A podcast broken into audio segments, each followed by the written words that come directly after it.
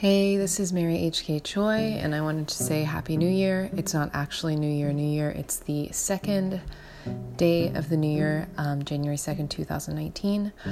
I'm starting this thing. It's not really a podcast, but it's like an audible thing, and it's kind of inspired by various voice memos that I leave for my friends on WhatsApp or Instagram or any of these other places. And I think it's basically going to be a daily check in about mental health, about creativity, about writing a book. Um, the first installment is that I filed my second novel yesterday. Um, basically, it's going into copy edits in, well, now, and then I'll get it back, and then after that, then it's just kind of gone.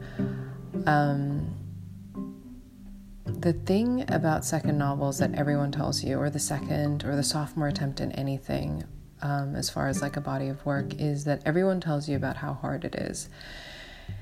And they are so right. Like, I never dreamt that I would have had my ass kicked so soundly. And even after I wrote the original manuscript and had all the plot points in place, and I edited and redrafted a few times, I found myself actually rewriting the whole thing in a few weeks um, about a month ago.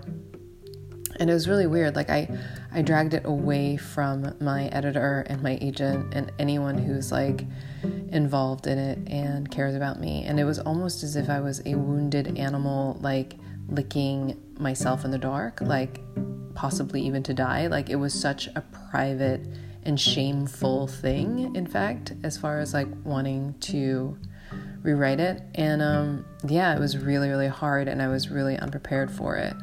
And the reason I think um, I was unprepared is that, like, the thing about the second thing that you make that I didn't know is that you learn so much about the first thing that you feel like you're on the hook for being better than you actually are. Um, Ira Glass talks about how it takes so long before your output even comes close to your taste level.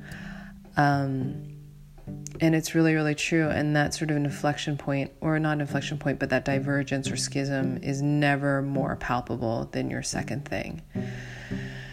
And so, yeah, I felt really, really crazy. And um, it's probably the point at which my addictions, and my addiction for all of you who don't know, is that I have a, you know, I deal with an eating disorder.